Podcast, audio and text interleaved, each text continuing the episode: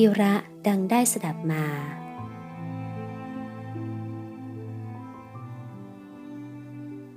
พระราชาในพระนครแห่งหนึ่งทรงโปรดการล่าสัตว์มากเสด็จออกล่าสัตว์พร้อมกับมหาดเล็กและทหารคู่ใจอีก 4-5 คนเป็นประจำเสด็จออกครั้งหนึ่งก็กินเวลาหลายวันจนทำให้ราชกิจเสียหายไปด้วยจึงมีอำมาตย์กลุ่มหนึ่งคบคิดกันจะกบฏโค่นล้มพระองค์ตกพระทัยมากจึงเรียกมหาดเล็กคนสนิทมาถามว่าคิดอย่างไรกับเรื่องนี้มหาดเล็กกราบทูลว่าก็ดีพะยะค่ะดีอย่างไรว่ามาสิพระราชาตรัสถามด้วยความสงสัยดีตรงที่จะได้รู้ว่าใครเป็นใครใครอยู่ข้างใครใครมีความซื่อสัตย์และจงรักภักดีต่อพระองค์จริงจะได้แยกแยะถูกและเมื่อรู้แล้วจะได้กำจัดเสี้ยนหนามให้หมดไปเหลือแต่คนที่จงรักภักดีและคนที่ไว้ใจได้เท่านั้นพะยะค่ะพระราชาทรงเห็นคล้อยตามจึงซุ่มทหารมือดีไว้ส่วนหนึ่งไว้ที่บริเวณวังพอพวกกบฏรวมพลได้แล้วบุกเข้ามาในวังโดยคิดว่าพระราชายังไม่ทรงทราบเรื่องเหล่าทหารที่ซุ่มอยู่ก็ล้อมจับพวกกบฏได้ทั้งหมดโดยไม่ทันตั้งตัวพระราชารับสั่งให้ประหารเสียทั้งหมดเสียนหนามก็หมดไปบ้านเมืองก็สงบต่อมาเกิดน้ำท่วมถนนหนทางและไร่นาผู้คนได้รับความลำบากในเรื่องการสัญจรไปมาพระราชาทรงปรึกษามหาดเล็กเช่นเคยมหาดเล็กกราบทูลว่าก็ดีพะยะค่ะน้ำท่วมอย่างนี้ดียังไงขยายความมาสิน้ำท่วมอย่างนี้น่ะผู้คนจะได้ไม่ออกไปเที่ยวเตร่ใช้สอยสนุกสนานพลานเงินทองกันจะได้มีเหลือเก็บใช้ในยามจำเป็นและน้ำที่ท่วมมามันก็พาเอาปุ๋ยและสารอาหารมาด้วยเมื่อน้ำลดแล้วชาวนาชาวไร่ก็จะเพาะปลูกได้งอกงามมีผลผลิตมากกว่าปกติทำให้มีกินมีใช้พอเพียงด้วยพะยะค่ะพระราชาทรงคล้อยตามอีกจริงของแกต่อมาเมื่อน้ำลดแล้วชาวไร่ชาวนาปลูกข้าวปลูกพืชผักอุดมสมบูรณ์ดีพระราชาก็เสด็จออกไปล่าสัตว์พร้อมกับทหารสนิทเช่นเคยแต่คราวนี้ทรงโชคร้ายทรงถูกพระขันที่เหน็บไว้แทงฝักหนังทะลุออกมาเฉือนนิ้วพระหัตถ์ขาดไปนิ้วหนึ่งพระโลหิตสาดกระเซ็นทรงถามมหาดเล็กคนเดิมว่าเจ้าคิดอย่างไรที่ฉันโดนอย่างนี้มหาดเล็กทูลตอบคำเดิมเหมือนแผ่นเสียงตกร่องดีพะยะค่ะนิ้วขาดดีกว่าตัวตายพะยะค่ะพระราชาทรงพิโรธมาก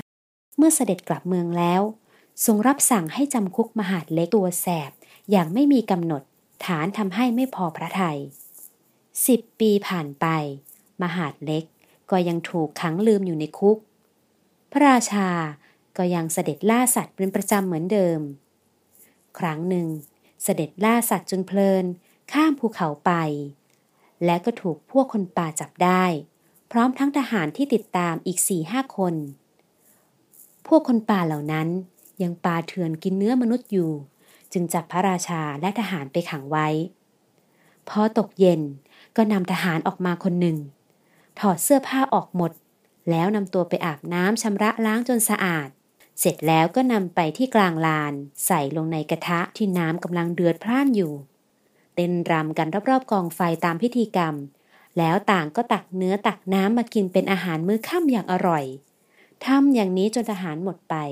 เหลือแต่พระราชาองค์เดียวเมื่อถึงวาระพระราชา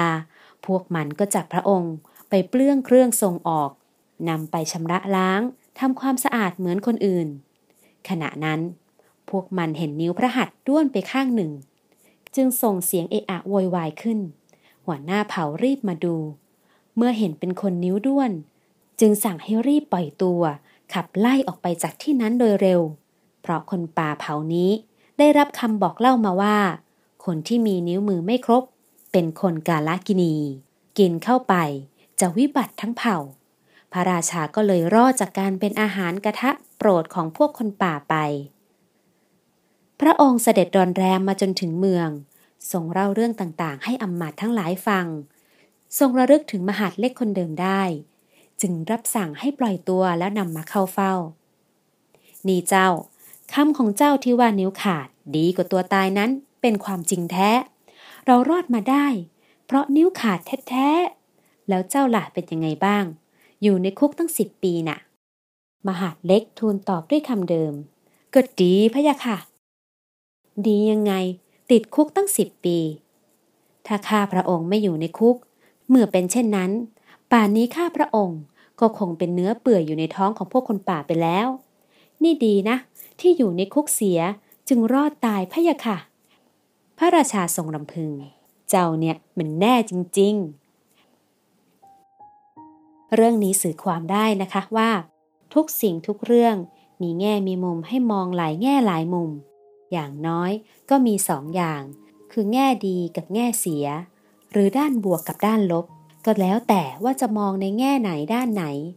ผลย่อมต่างกันเสมอเช่นในแง่ดีก็จะได้รับผลเป็นความสุขความสบายใจแม้จะเห็นแง่เสียอยู่บ้างก็มองข้ามไปเสียไม่นำมาเป็นเรื่องใหญ่หรือติดใจเอามากลบลบแง่ดีให้ด้อยลงไปคนที่มองอะไรมองแต่ในแง่ดีจึงมักจะมีความสุขไม่คิดมากไม่คิดอาฆาตมาดร้ายให้อภัยคนอื่นได้ง่ายจิตใจจะเยือกเย็นไม่ขุ่นข้องมองมัวด้วยความคับข้องใจส่วนคนที่มองแต่ในแง่ร้ายก็ไม่มีวันจะสบายใจได้เลยเห็นอะไรได้ยินอะไรดูมันขวางหูขวางตาหรือไม่ถูกต้องไปเสียหมดจึงกลายเป็นคนหงุดหงิดง่ายเจ้าอารมณ์และมองโลกในแง่ร้ายไปโดยไม่รู้ตัว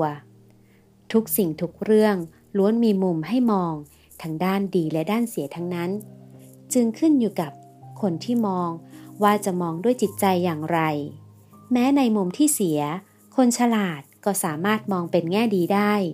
ตรงกันข้ามในมุมที่ดีคนที่ชอบหาเรื่องหรือคนพาลก็สามารถหยิบยกมาอ้างว่าเป็นแง่เสียได้เช่นเดียวกันเรื่องของเรื่องจึงติดอยู่ที่จิตใจและนิสัยคนมองเป็นสำคัญค่ะ